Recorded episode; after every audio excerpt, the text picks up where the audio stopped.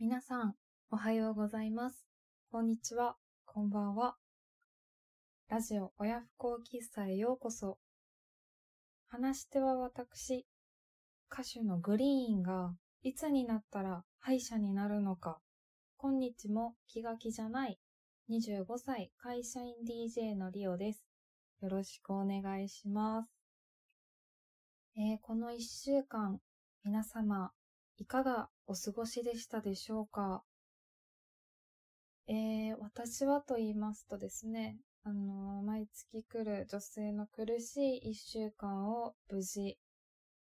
乗り切りました。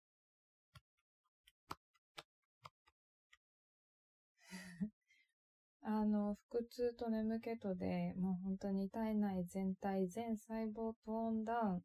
しているような一週間でございました。えー男性諸君、自分の身の回りの女性がもし大変な思いをしていたら、ぜひ大きな愛で包んであげてほしいなと、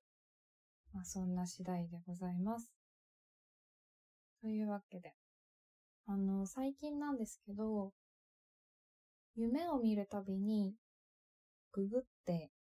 夢占いをしています。最近だと焼きそばを食べる夢、歯が抜ける夢、寝具を買う夢などですね、自分が夢を見たら覚えてるうちに、何々な夢で検索しまして、もうそうすると大体トップに占いの結果が出てくるので、それを読んだりしています。まあ、なんですけど、まあ、先日見た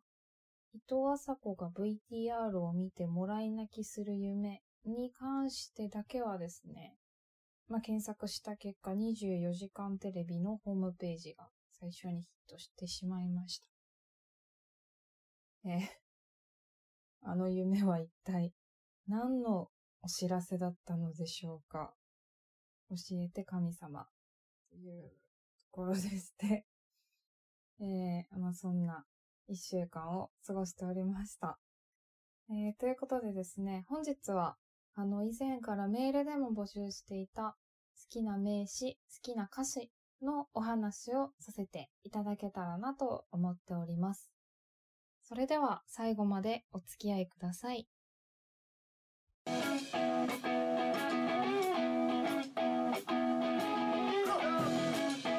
ポジティブなんて吹っ飛ばせラジオ親不孝喫茶ではコーナーその1好きな名詞を喋ろう。ということで。えー、まあ、ここではですね、まあ、字面だったり、言い心地だったり、聞き心地だったり、いろんな観点で、こう、なんか好きだなとか、こう、グッとくるなっていうような名詞について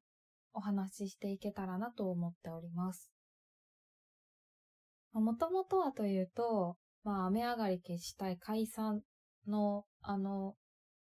アメトークを見ていたときに、雨上がり決したいっていう名前の字面が、まあ、すごく複雑で、だけどすごいかっこいいなと思ったところから、まあ考え出したものなんですけど、まあ私は以前からお話ししてる通り、グレタ・トゥーンベリが一番好きな名詞なんですけど、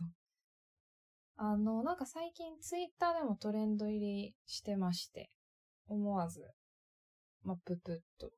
なってしまったわけですが、ここでちょっとメールを読みたいと思います。ラジオネーム、天気雨さんからいただきました。ありがとうございます。こんにちは、天気雨です。4回とも楽しく拝聴させていただきました。ありがとうございます。こんな一文をわざわざ添えてくれるなんて、明日いいことがあると思います。えーっと、トークテーマが面白そうだったので書かせていただきました。ありがとうございます。好きな名詞。ん？ランゲルハンス島？どこかの地名と見せかけて脳の部位みたいな。ん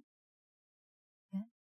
生物基礎で見たときに忘れられんなと思いました。無事忘れられてません。ということで、ありがとうございます。何？な、え？ランゲルハン、ランゲルハンス島え？体の中にある島なの？あの、あ、皆さん、ランゲルハンス島の島って島って漢字で、あの、石垣島の島みたいなんですけど、これなんか、水蔵にあるのかな、うん、水蔵にある島みたいです。バカみたいな説明すると。なんか、内分泌線。あれだ、わかんない。え、どういうこと？あ、なんか今、なぜ島なのかっていう、まあ、ここが一番すっと頭に入ってこない原因だと思ったんで、なんで島かっていうのを調べたんですけど、こう、消化液を分泌する外分泌器官だっていうのかなの中に、まるで海に、海にたくさんの島が浮かんでるように、このランゲルハンス、ランゲルハンス島っていうその器官がたくさんあるからなんですって。すごい素敵な名前の付け方じゃないですか。まるで海にたくさん島があるみたいって。え、めちゃくちゃ由来までロマンチック。すごい。何これ。なんか、しかもランゲルハンス島って、まずこの言葉自体のリズムめちゃくちゃ良くないですか？メール初めて読んだ瞬間から、ランゲルハンス島っても、覚えたもん。やっぱ、五感のリズムって、大事ですよね。もうなんか、私が、字面とかで、わあ、面白い。メール募集しようぐらいなテンションで募集したつもりが、こんなにその五感からその向こう側の、その言葉の意味から、さらにその手前の由来まで、すごい面白い、な素敵な話題を送ってくださって、すごいなんか、急に申し訳ない気持ちすら 感じてきました。えー、でもめっちゃ面白いですね。ありがとうございます。覚えました。こんなロマンチックな島が、私の体とかみんなか、体にあるんですね。水蔵に散在する小さな謎の島は、糖尿病の鍵を握っていたっていう記事があります。すごい、もう、この由来が素敵なもんだから、記事のタイトルもすごいロマンチックになりますね。めちゃくちゃ面白い。ありがとうございます。覚えました。みんなも覚えましたね。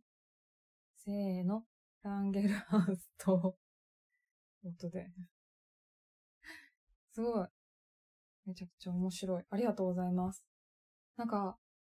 まあ、名詞っていうところで、まあ私はそのもともとコンビ名とかっていうところに、あ面白い素敵っていう話をさせてもらったりとかしてたんですけど、あのー、ちょっとまた別の話をすると、こう、特に女性の間だと、こう自分の子供にいつかなんて名前つけるかっていう話題って、多分、この会話人生単位で何度かすると思うんですけど、こうギャルほどもう、すでに決めてるっていう、そういう女性感のあるあるもあると思うんですけど、私、これ正解決めてなくて、全然。でもなんか、それ、それでもなんか、たまに、こう素敵な名前だなっていう方に会ったりすると、わあ、どんな名前がいいだろうなとか考えちゃったりとかして。そのさっきメールでいただいてたランゲルハンス島とかって、その言葉もそうだし、それが持つ意味、それからその由来っていうところが、すごくこう面白かったり素敵だったりしたと思うんですけど、まあそういう意味や由来っていうところを自分の子供の名前にもこだわっっていくのならば、私は、青を連想する名前がいいってすごく思っていて、あの、青が好きなんですね。色。すごい好きで、こう、青を見ると、すごい胸がギュンってなるんですよ。で、こう自分を取り戻せるというか、そういう感覚になるんですね。だからこう、ネイルとかも絶対どっかに青を使ったりとか、お洋服も青が多かったり、こう自分の視界の中にこう常に青が入るようにこだわってるんですけど、まあそういう青を連想させる名前がいいなと思って、まあなんかもちろんその青い湯の青いっていうあの字とかもそうですけど、まあ、水とか、あと、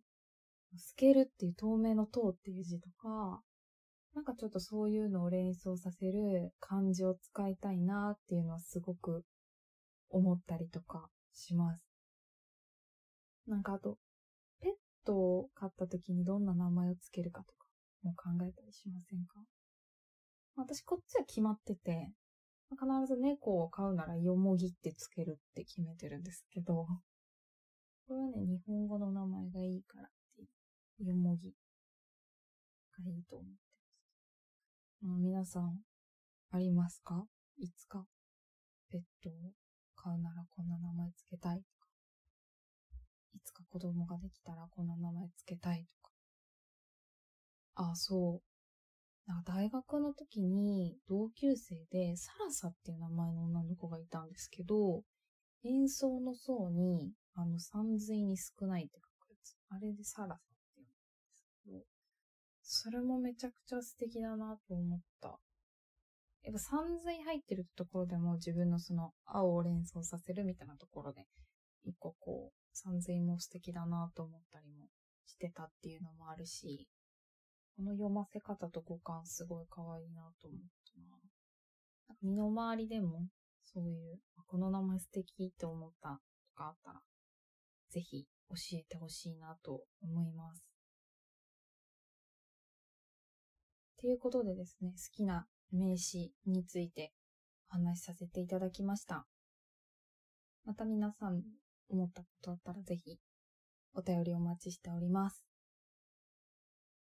えー、てなわけで、続いてコーナーその2。好きな歌詞をしゃべろう。えっ、ー、と、そもそも私は普段音楽を聴くときに、歌詞っていうところに注目しないタイプでして、なので洋楽でよくよく翻訳してみたら、もうお前なんかクソだとか、お前なんか消えろとか、たとえ歌ってたとしても、気づかずにその曲にグッときたりジーンとしたりっていうのをしてしまうようなタイプなんですけど、それだけ歌詞も含め音として聴いてるみたいなところがあるんですけど、そんな中でも聴いてて、え、何今の歌詞？って引っかかることはありまして、まあ、そんな歌詞の話とかもしていけたらなと思っています。っていうのでですね、と、まずはいただいたメールからご紹介していきます。まずはじめにですね、あの、さっき面白い名詞を教えてくれた天気雨さんからこちらの内容でもお便りをいただいてます。ありがとうございます。えー、好きな歌詞は、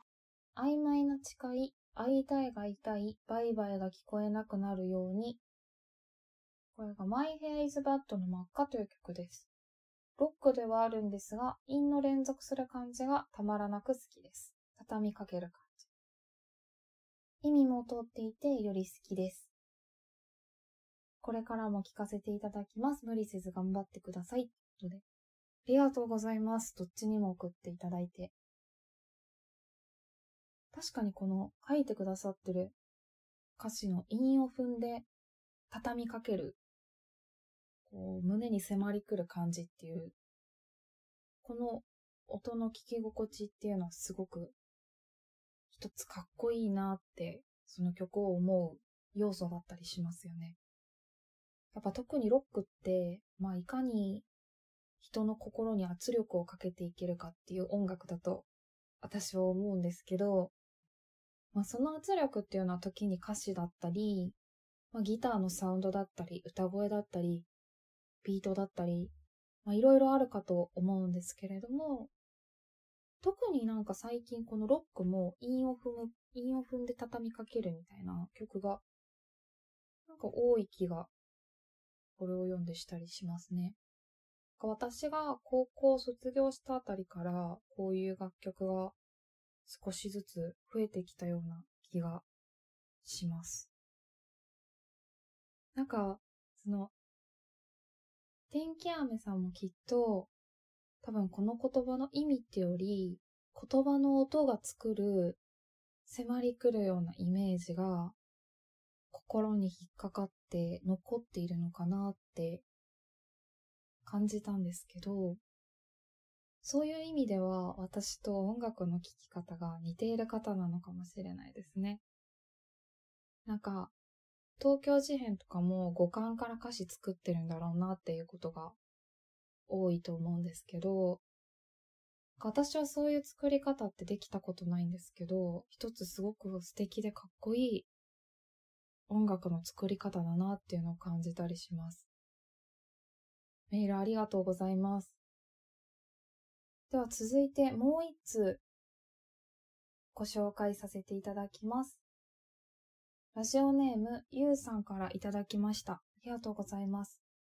すごいね、丁寧にたくさん書いてくださって、すごい嬉しい。ありがとうございます。私のグッときた歌詞は、雨のパレードの Take My Hand。もう結構昔の曲かなと思ったら2017年3月リリースだから4年くらいしか経って意外と最近なんですね。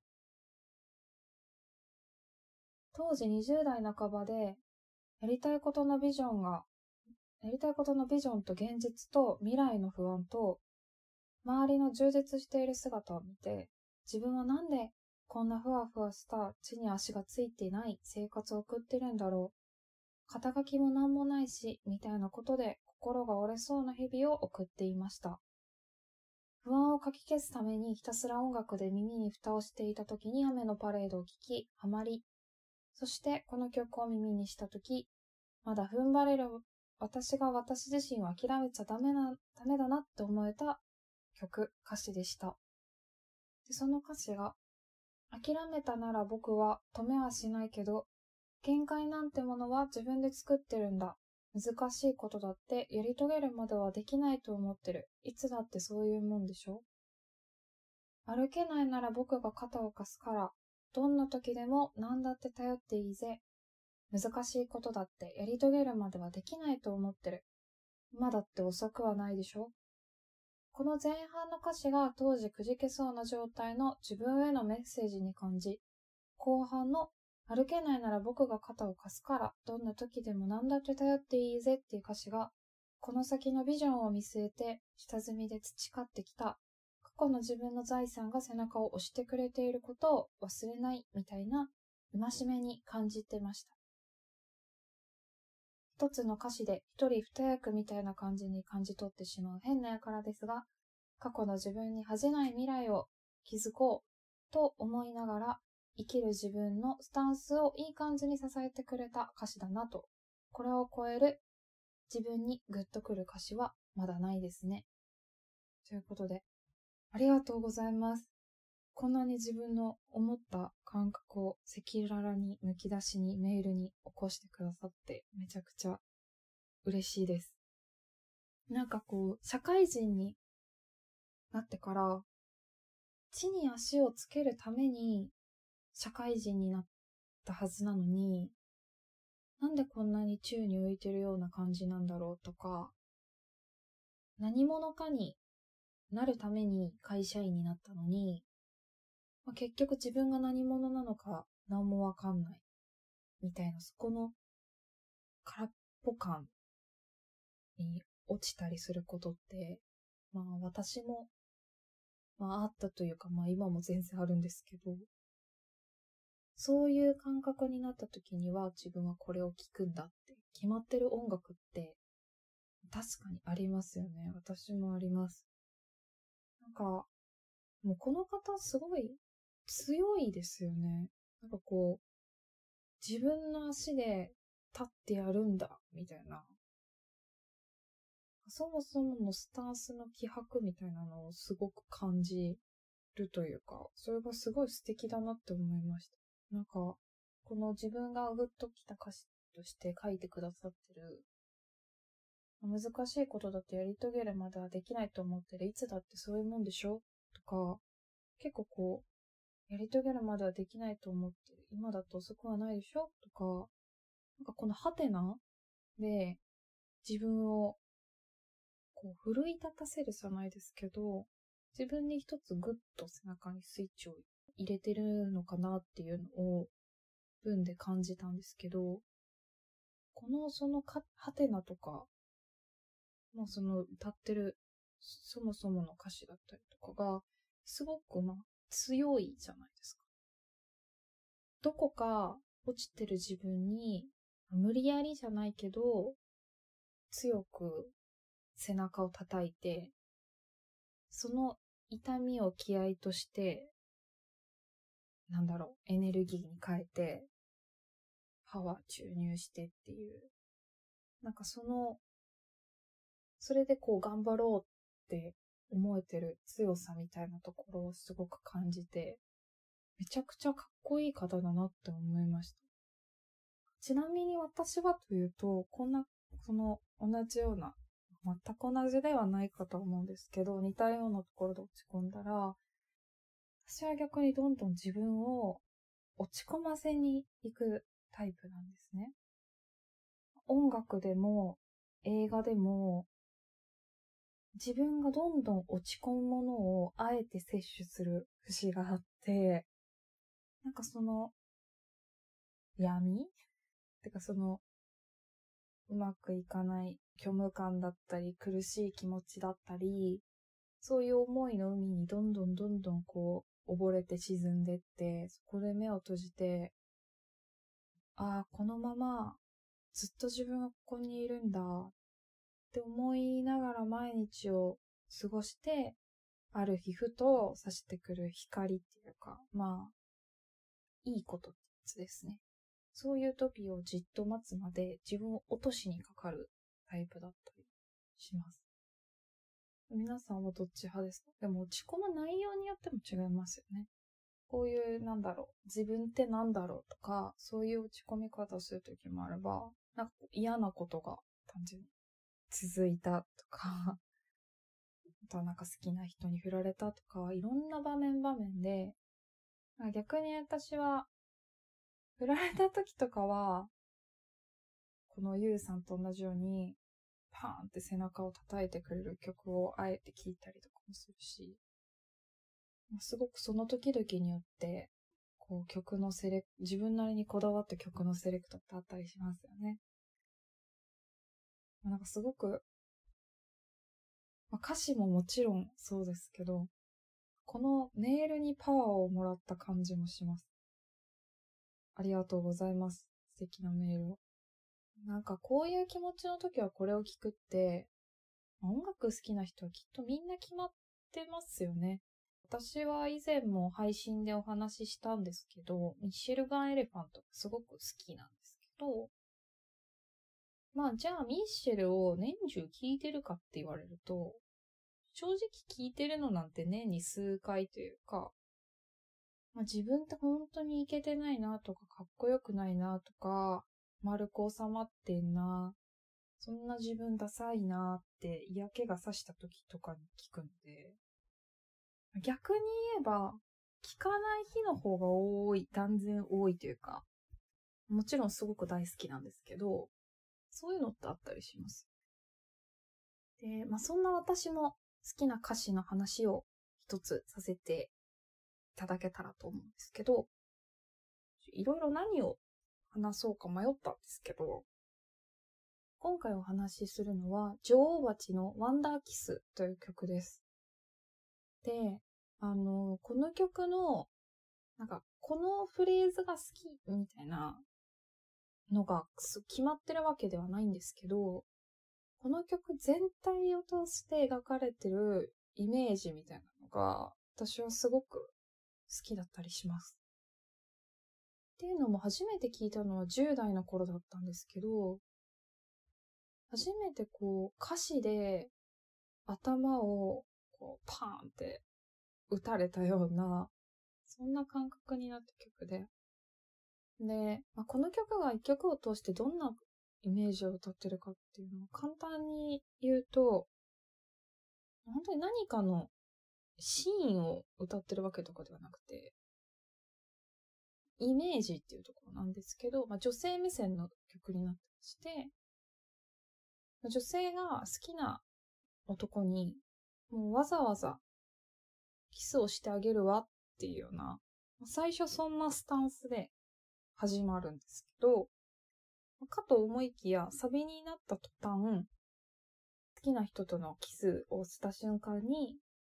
桃源郷を見て、スローモーションで自分が落ちていくんだっていう、そういう女性の中のイメージを歌ってる曲なんですけど、で、私はここで初めて桃源郷っていう言葉を知って、すごくググッと来たんですけど、なんか、私は、その、まあ、10代でまだまだ、身も心も幼かった 時に初めて女性っていう生き物しか持ち得ない、まあ、美しさというか、そういうものを初めて教わった一曲だったなと思っていて、特に最後の方の歌詞なんですけど、きっと忘れることになるでしょう。A の宿命だもん。でもね、ワンダーキス。誓ったりのままごともいいけど、まずは出会えたことを馬鹿にされるくらい祝いましょうよ。してよ、ワンダーキス。見たわ、桃源郷。スローモーション落ちていく。っていう風に続いていく箇所があるんですけど、この好きな男に対して永遠を誓うだなんて、まあ、所詮おままごとだって、そんなの分かってますけどっていう女性の強さ、強さというか強気な感じとか、まあそういう意味で男より女性が上手に行ってる感があるんだけど、結局、キスをしちゃったら、まあ、結局あなたの手のひらで、それが私は一番夢見心地だったの、みたいな、そこの、まあ、虚しさと、だけどそこには同時に虚しくて何が悪いの笑われたって構わないわ、みたいな、気持ちも同時にあるのかなって思うんですけど、こうなんだろう。こんなエロい歌詞あります？私もこれ10代の時に聞いて、ほんとね、自分って情けないって思った。やっぱ女とし、まだ自分は所詮女の子だなっていうか、本当にガキンチョで、この歌の世界に打たれてるような自分は、まだまだ女性ってものに慣れてないんだなってすごい思ったんですよね。こう、なんか、女性らしさって、無限に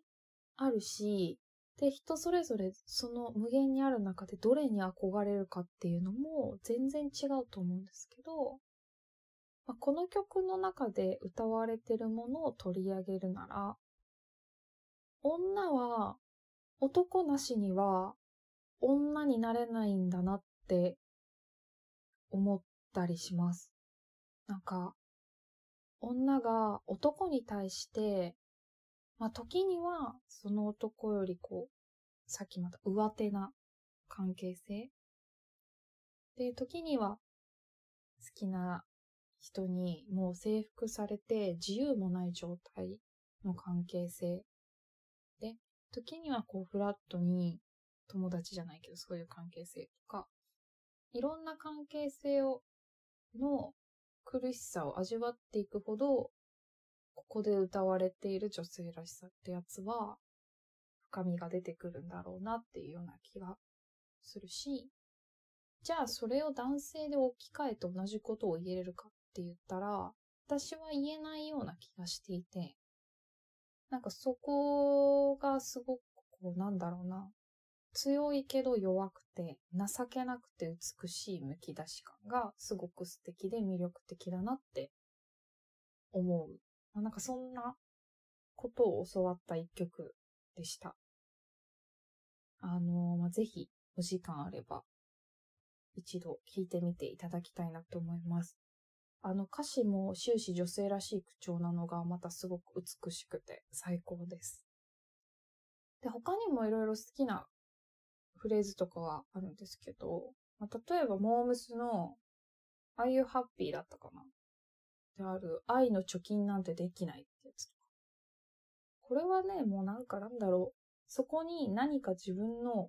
思い出を重ね合わせるとか別にその一切なく、まあ、ただただこのフレーズにビンタされるような感覚になる。なんかそういう歌詞だなとか思うし、あとはそのユーミンの DESTINY とか。あれもね、なんか、その多分ラストかな？で、冷たくされていつかは見返すつもりだった。それからどこへ行くにも着飾ってたのに、どうしてなの？今日に限って安い靴を履いてきたって、ここが、もうなんかね、もうこれは、もうマジそれなって感じ。急にバカみたいだけど、マジほんとそれな、みたいな。やっぱこう、好きな人と会うために、いろいろ頑張った日に限って、相手にそっぽ向かれて予定がなくなるし、雑な適当な時に限って偶然会ったりして、まあ、結局向こうが中心の、になっちゃうんだよな、自分が好きになるほど。で、恋なんてさ、みたいな。でもそういうのをすごい思ったりしてすごい好きだし、あとは、まあ、ただただポップで可愛くて好きな歌詞っていうのもあって、あの、うん、宿川ボーイズのバンドがしたいっていう曲の心の泉に湧き上がったフレーズを口ずさみながら急いで帰ろうっていう、この歌詞もめちゃくちゃ大好きで、これはね、本当にただただ可愛い。超可愛い。パフィー的な、キャワイーって感じ。本当にすごく可愛くて大好きな歌詞。自分が女性でバンドを組んで曲を作るならこういう歌詞を書きたいなと思えるような、そんな曲だったりしますっていうので、まあ、いろんな歌詞の話をしてきたんですけれども、まあ、感情の数だけ好きなフレーズは増えていくのかもしれないですね。時には歌に励まされて立ち直り、時には歌にビンタされ立ち返り、なんかこう私にとって音楽はもはや趣味思考の域を超えたものなのかもしれないなとか思ったりしました。えー、ぜひ皆さんもこれを受けて好きな歌詞やメロディー、好きな曲あったらぜひメールで教えてください。ということでですね、長々喋ってきたんですが、えー、本日もおしまいの時間が近づいてまいりました。あの、すごい拙い日本語で思ってるままに言葉にしてきたんですが、なんか少しでも皆さんに違和感だったり、心に引っかかりを思ってもらえたら嬉しいなと思っております。で、えっと、次回は第3火曜日ということで、えー、お休みをいただいて、次は再来週の配信になります。またぜひ、今すぎて倒れそうな時にこちらに立ち寄っていただけたら嬉しいなと思ってます。あのー続きメッセージはどんなものでもあの募集しております。Google フォーム、Twitter の DM、リプ、インスタの DM、コメント、あの、セキュリティガバガバですので、どこでも大丈夫です。思ったことをポンと、どこにでも投げていただけたらと思います。各プラットフォームの URL から飛べるようになっておりますので、ぜひお越しください。それでは最後までお付き合いいただきありがとうございました。またぜひお越しください。